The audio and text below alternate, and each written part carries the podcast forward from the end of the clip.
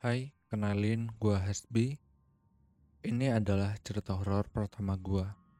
Cerita ini gua tulis secara fiktif, baik dari tokoh, latar waktu, dan latar tempat, semuanya tidak nyata.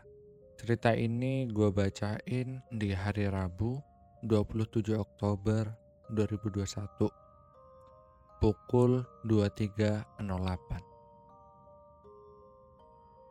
Aku di sini, inspired by Lunatic Twister. Lenny adalah seorang gadis kecil yang imut dan lucu. Umurnya baru sekitar enam tahun. Dia sangat senang bermain dengan Gemma dan Rizka, teman-teman sebayanya. Mereka adalah teman sebaya satu-satunya di desa itu. Mereka hidup di sebuah desa kecil yang dikelilingi hutan lebat. Dihuni kurang lebih 100 penduduk, termasuk Leni, Gemma, dan Rizka. Desa ini bisa dikunjungi setelah melewati jalan yang dikelilingi hutan sejauh 2 km dari kota terdekat. Sore itu pukul 15.00. Leni, Gemma, dan Rizka masih bermain di hutan di sekitar desa di dekat rumah Leni. Mereka terus bermain bersama hingga cahaya matahari yang digunakan untuk menyinari desa di pagi hingga sore hari telah menghilang. Leni, Gemma, Rizka, buruan pulang. Udah mulai malam, ujar Ibu Leni. Di malam hari, desa kecil ini untunglah sudah mendapatkan listrik, sehingga desa tidak menjadi gulap gulita di malam hari. Tepat di sebelah rumah Leni ada sebuah pohon yang cukup kokoh. Ayah Leni, Pak Idris, kepala desa sebelumnya, membuat sebuah ayunan di pohon dua tahun yang lalu. Malam itu, Leni belajar di ayunan itu seperti biasanya. Tidak seperti biasanya, malam itu tiba-tiba listrik padam, membuat seluruh desa menjadi gelap gulita. Listrik tidak kunjung kembali menyala. Ibu Leni mencari Leni di sekeliling rumah, merasa khawatir dengannya. Semakin khawatir, mulai dipanggil nama Leni. Semakin lama semakin keras. Semakin lama pula semakin bercucuran keringat Ibu Leni. Karena sudah bingung untuk mencari Leni ke mana, akhirnya Ibu Leni datang ke rumah Pak Adam, kepala desa yang baru. Di sana Ibu Leni disambut oleh istri Pak Adam. Sambil menangis, Leni bu, Leni. Istri Pak Adam pun memanggil Pak Adam karena merasa khawatir. Pak, Pak. Tak lama kemudian, ada apa bu? Leni, ucap istri Pak Adam dengan lirih. Kentongan desa dipukul kuat-kuat, menandakan ada sesuatu yang genting terjadi. Seluruh penduduk desa berkumpul dan berpencar berkeliling desa. Tidak menemukan hasil yang diinginkan, mereka memutuskan untuk berkeliling hutan. Menggunakan peralatan seadanya, mereka mencoba memasuki hutan. Hingga hampir sebuah hari datang, setelah berkeliling desa dan hutan, mereka tidak menemukan apa-apa. Ibu Leni akhirnya diantarkan pulang ditemani oleh istri Pak Adam.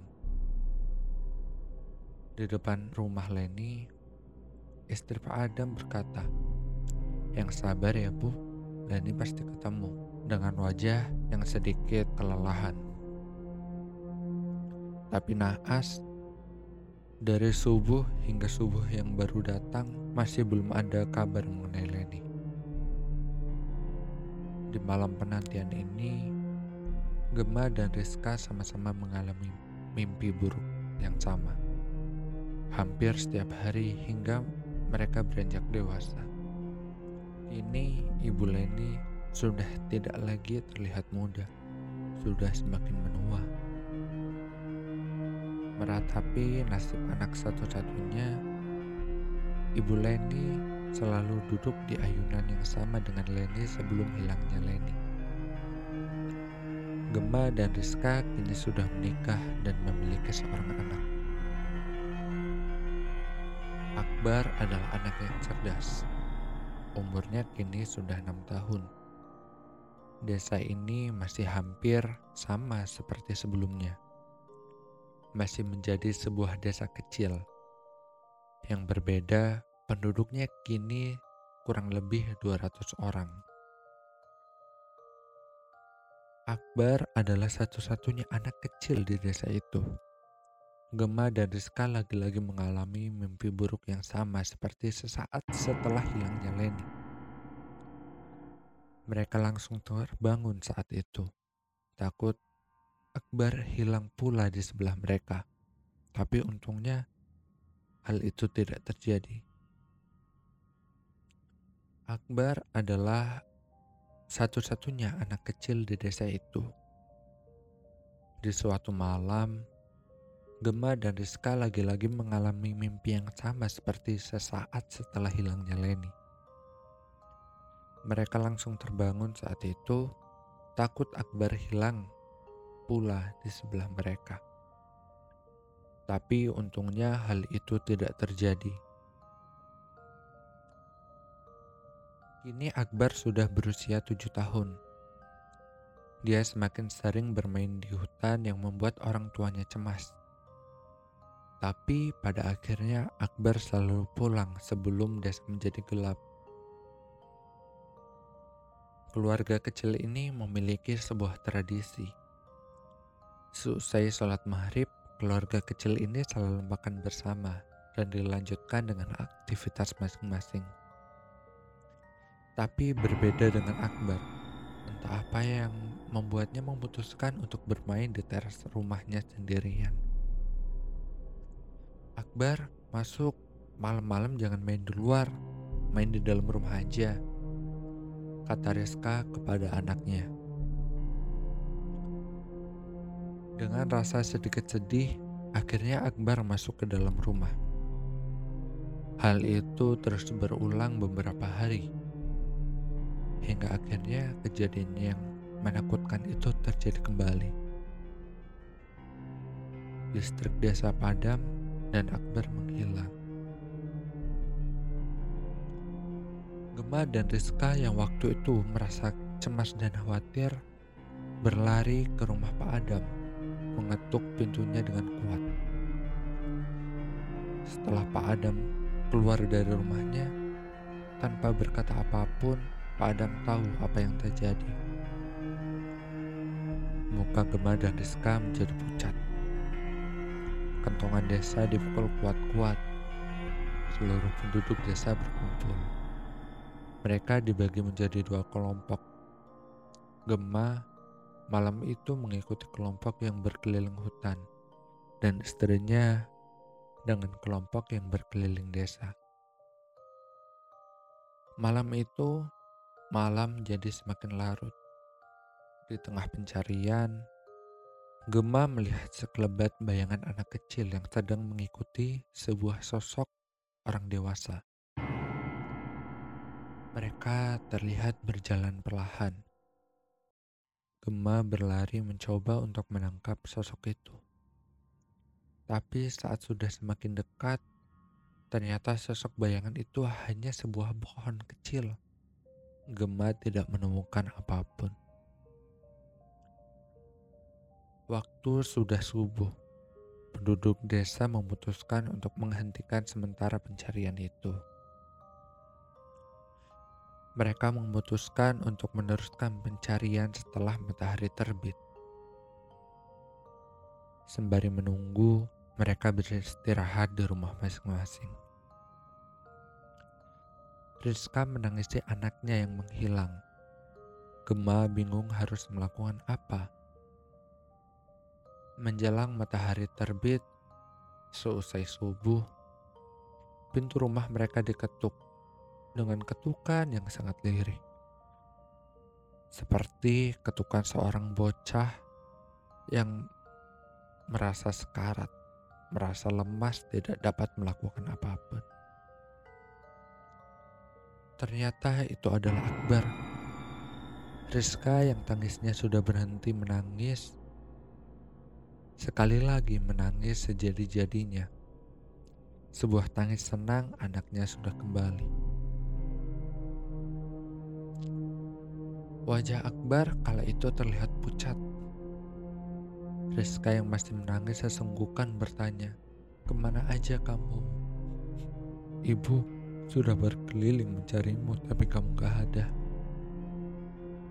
Akbar hanya menggeleng, merasa tidak tahu apa yang terjadi. Tidak ingin membuat anaknya merasa semakin ketakutan. Akhirnya Rizka membawa masuk Akbar ke dalam rumah. Sedangkan Gemah datang ke rumah Pak Adam memberitahukan bahwa Akbar sudah pulang. Di pagi harinya, sekitar pukul 10 pagi, keluarga Akbar dan Pak Adam berkumpul di ruang tamu rumah Akbar. Akbar, gak apa-apa, cerita aja. Akbar kemarin malam ke mana? Kok dicari gak ada? Tanya Pak Adam. Wajah Akbar yang sebelumnya sudah kembali normal kembali memucat. Ketakutan, dia hanya menggeleng. Gak apa-apa. Akbar cerita aja. Cerita ke ibu aja gak apa-apa kalau takut cerita sama Pak Adam. Akbar menceritakan apa yang terjadi padanya kepada ibunya dengan berbisik tepat di sebelah telinga ibunya.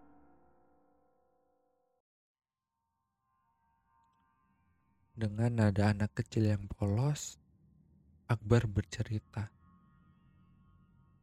Aku diajak main sama temen aku pas mati lampu kemarin. Temen perempuan yang kadang main bareng aku di depan rumah.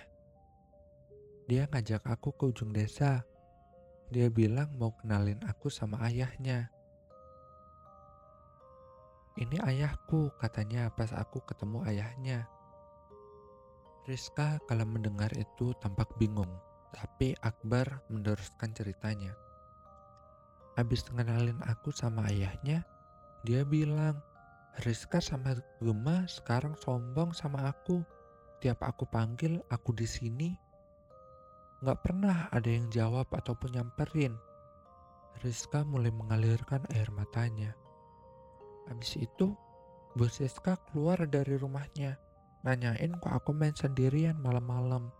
Terus nyuruh aku masuk ke rumah. Terus aku udah lupa tiba-tiba aku ketiduran.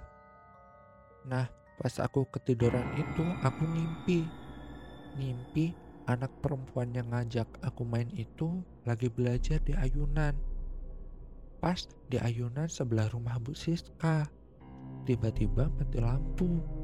Habis itu aku ngeliat ada wanita tiba-tiba mukul dia dari belakang, tapi aku nggak tahu itu siapa.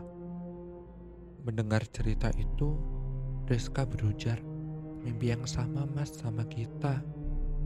Bangun-bangun, aku langsung lari pulang, takut. Rizka menceritakan hal yang terjadi kepada Pak Adam dengan seksama dan cerita yang kurang lebih sama seperti apa yang diceritakan oleh Akbar. Pak Adam dan beberapa penduduk desa mengunjungi rumah Bu Siska, ingin melihat apa yang terjadi dengannya, dan ingin bertanya kenapa tidak memberitahu penduduk desa malam itu kalau Akbar ada di rumahnya. Penduduk desa yang datang berbondong-bondong kurang lebih 10 orang kala itu memanggil Bu Siska. Bu Siska, Bu. Berulang kali. Dipanggilnya dari luar rumah, tapi tidak terlihat tanda-tanda jawaban dari Bu Siska. Penduduk desa, termasuk Pak Adam yang terutama, merasa semakin khawatir. Akhirnya, Pak Adam memutuskan untuk mencoba masuk ke dalam rumah Bu Siska terlebih dahulu. Ketika memasuki rumah, Pak Adam merasa kaget melihat sebuah tubuh tergeletak di tengah ruangan. Dengan wajah pucat, Pak Adam keluar rumah dengan membawa sebuah surat di tangannya dan memberitahukan Bu Siska sudah meninggal. Di surat tersebut dituliskan, di sekitar hutan di dekat lembah, di bawah sebuah pohon kecil setinggi pinggang. Hanya itu isi surat yang ditulis oleh Bu Siska. Akhirnya, mayat Bu Siska pun diurus dan dibawa ke tempat yang dituliskan oleh Bu Siska. Kuburan pun digali. Tapi saat penggalian, penduduk desa merasa kaget. Terdapat sebuah kain kafan yang terpisah dari kafan yang lainnya bertuliskan Leni.